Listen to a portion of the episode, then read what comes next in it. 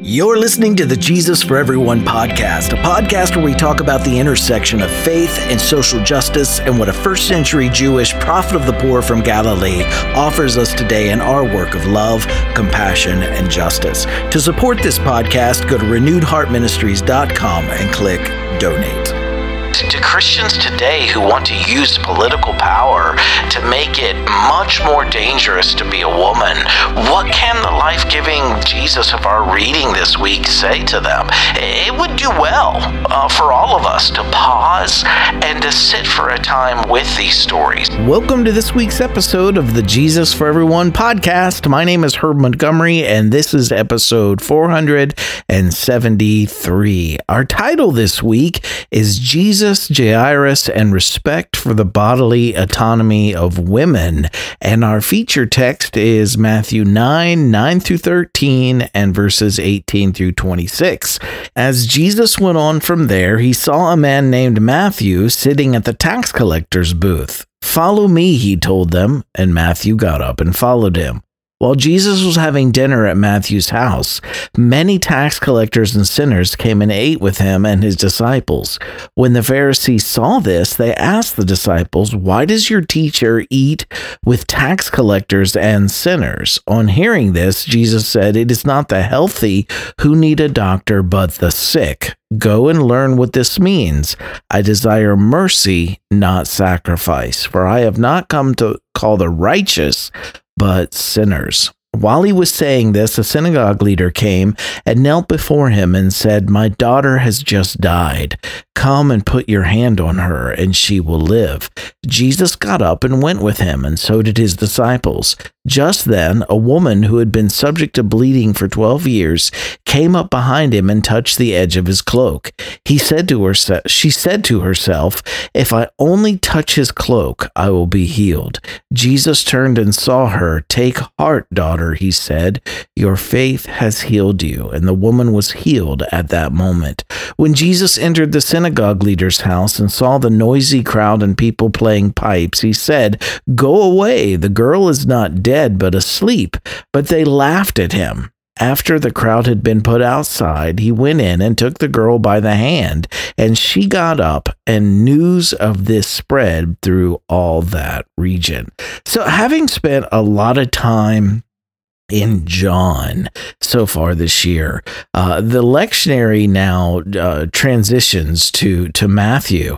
We're we're used to from John, um, Jesus calling his listeners to to know something, but in the synoptics now, Jesus's call is a little different. It's always follow me. It's a call to action. It's a call to to emulate Jesus's model of a life of love and justice. The, the synoptics they don't call us just to know; they call us to follow. You can find this in Mark two fourteen and also in Luke 5, 27 and through 28. Uh, what I also love in the first part of our reading this week is that Jesus seems to be looking at people through the lens of healing and restoration, of, of making them whole.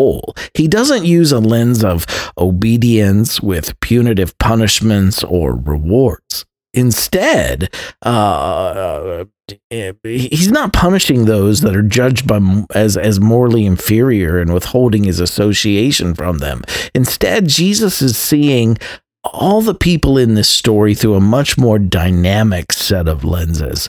Jesus is well aware that tax collectors are part of the privileged social class of his day. And he knows that the, the, the, harm that they have done to the masses. And yet he sees these as, as symptoms, as signs that, that they've been harmed themselves. His ministry of restoring the humanity of the excluded and the marginalized, it also extends to those that are harming them because they too need healing. Hurt people, as the saying goes, hurt people. And, and Jesus seeks to heal the hurt and restore people's relationships within themselves and with others.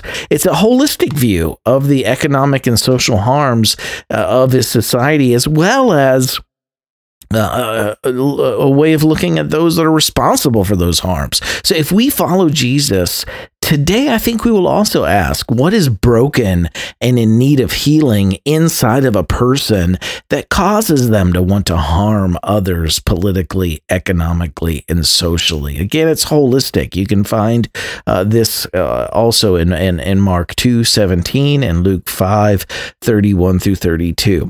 Now, next in, in the Gospels, in this story, um, the Gospels introduce us to Jairus and his daughter. And to the best of our knowledge, Matthew and Luke, they both take this story from Mark. You can find it in Mark 5, 21 through 43, and in Luke 8, 40 through 56. And then in the middle of this story of Jairus' daughter is a different story of a woman and her healing. This is the same in Mark and Luke as well, in Mark 5, 24 through 34, and Luke 8, 42 through 48. And one thing that bothers me about all of these stories is that they focus on a woman and a little girl, yet they uh, only the male that's involved gets a name. Only he is named. We know Jairus by name, but not the woman nor the girl.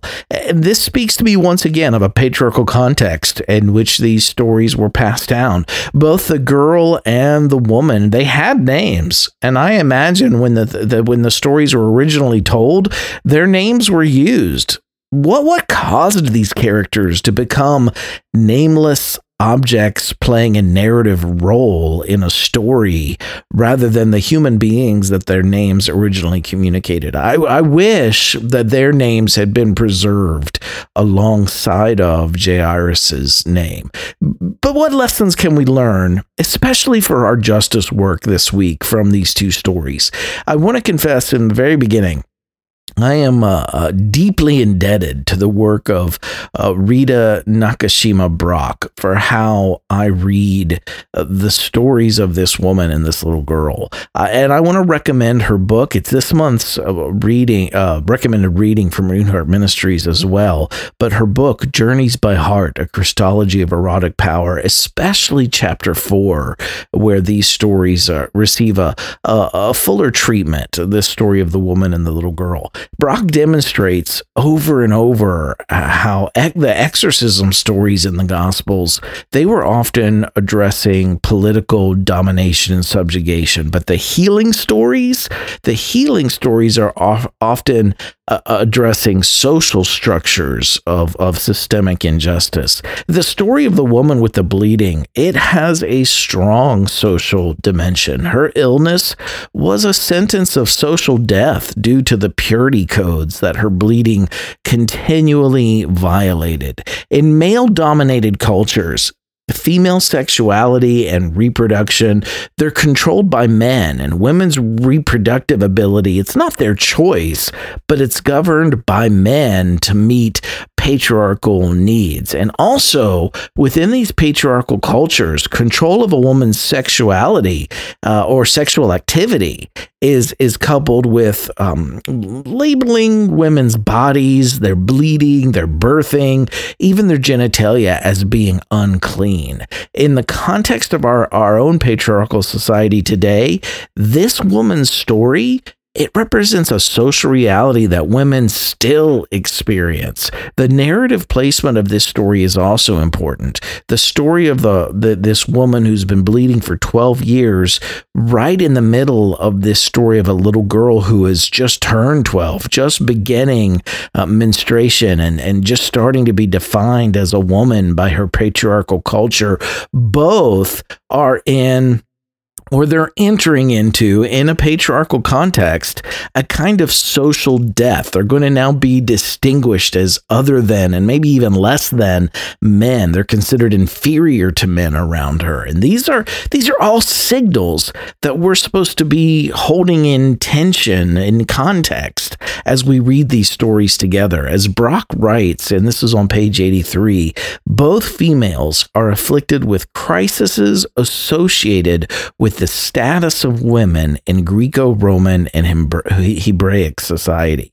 Within these cultures, the woman is quote unquote plagued with a disease that's connected to having an adult female body. While the little girl, she's on the threshold of pu- puberty. She's coming into an adult female body. The woman has has already suffered for the same length of time it's taken this girl to reach puberty. The girl is just now entering uh, uh, uh, womanhood. She's entering into that. That's why, in a again socially, Jairus's use of the language here. My my daughter has just died. Both women, they're suffering in their society for being the females that they are. In Matthew's version of the story, again, Jairus says, "My daughter has just." died. And the juxtaposition of the bleeding woman with the story of Jairus' daughter, it gives us this hint of, of what connects them. There's a, a coming of age here that J- Jairus' daughter has just socially died in the patriarchy, but both she and the older woman they're about to encounter the life giving and healing that Jesus represented and that the early Jesus community envisioned for women. And this story, it speaks to me of the injustices that many women suffer even today for simply being a woman, simply because their anatomy is different from men's. They suffer in a society that that privileges one kind of anatomy over another. And as binary as this is, it doesn't even begin to address the struggles of so many trans folk that they have today in a society that that privileges cisgender men above everything else. In both these stories, Jesus represents liberation and restoration of life for a woman and a little girl whose patriarchal culture was death dealing. So, so what does this say to us today? What does it say to a faith based community that still has yet to offer equality to women? I know faith based communities out there that still refuse to ordain women as ministers alongside of men. Some of some of whom uh, these women have proven uh, to be way more qualified um, to, but, but, to, but they don't have the job because those the only people that get those jobs are the men. And and what does this story say to those Christians who in our larger society are right now again seeking to control women's sexuality, their reproductive rights, their bodily autonomy, their access to needed health care, the movement to deny women rights to control their own bodies and their health is the direct result presently of a certain group of Christians who have not allowed the Jesus of this week's story to confront their own biases and misogyny. To Christians today who want to use political power to make it much more dangerous to be a woman, what can the life giving Jesus of our reading this week say to them? It would do well uh, for all of us to pause and to sit for a time with these stories. Let's allow these stories to to confront us, to challenge us. Is our pro-life stance really life-giving? Or could respecting a woman's bodily autonomy and healthcare decisions could that be more in line with the Jesus we encounter in this week's stories? And if we can't see the connection yet, then let's sit with our assumptions until we can. Heart group application this week, number one Share something that spoke to you from this week's eSite or podcast episode with your heart group. Number two, share one insight you gain from interpreting these stories in the context of social injustice for women and discuss that with your group. Then, number three, what can you do this week, big or small, to continue setting in motion the work of shaping our world into a safe, compassionate, just home for everyone? Thanks for checking in with us today. I want to say a special thank you to all of our supporters out there. If you would like to join them in supporting Renewed Heart Ministries work, you can do so by going to Renewed Heart Ministries com and clicking donate. You can find Renewed Heart Ministries on Twitter, Facebook, and Instagram. If you haven't done so already, Please follow us on your chosen social media platforms for our daily posts. And also, if you enjoy listening to this podcast, please like and subscribe to uh, the JFE podcast through whatever pa- podcast platform that you're using. And consider if this is an option, consider taking some time to give us a positive review there. This helps others find our podcast as well.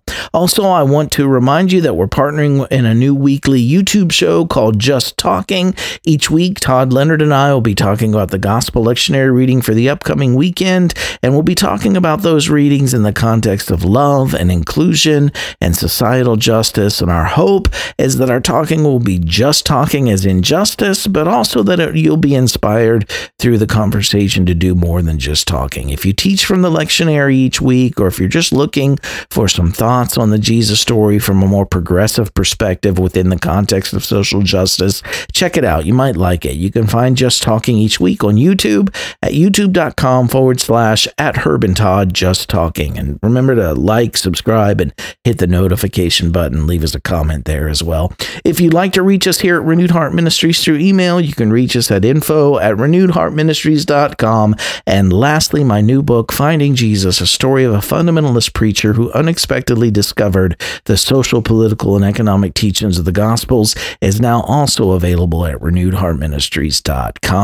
Right where you are this week, keep living in love, choosing compassion, taking action, and working toward justice. I love each of you dearly. I'll see you next week.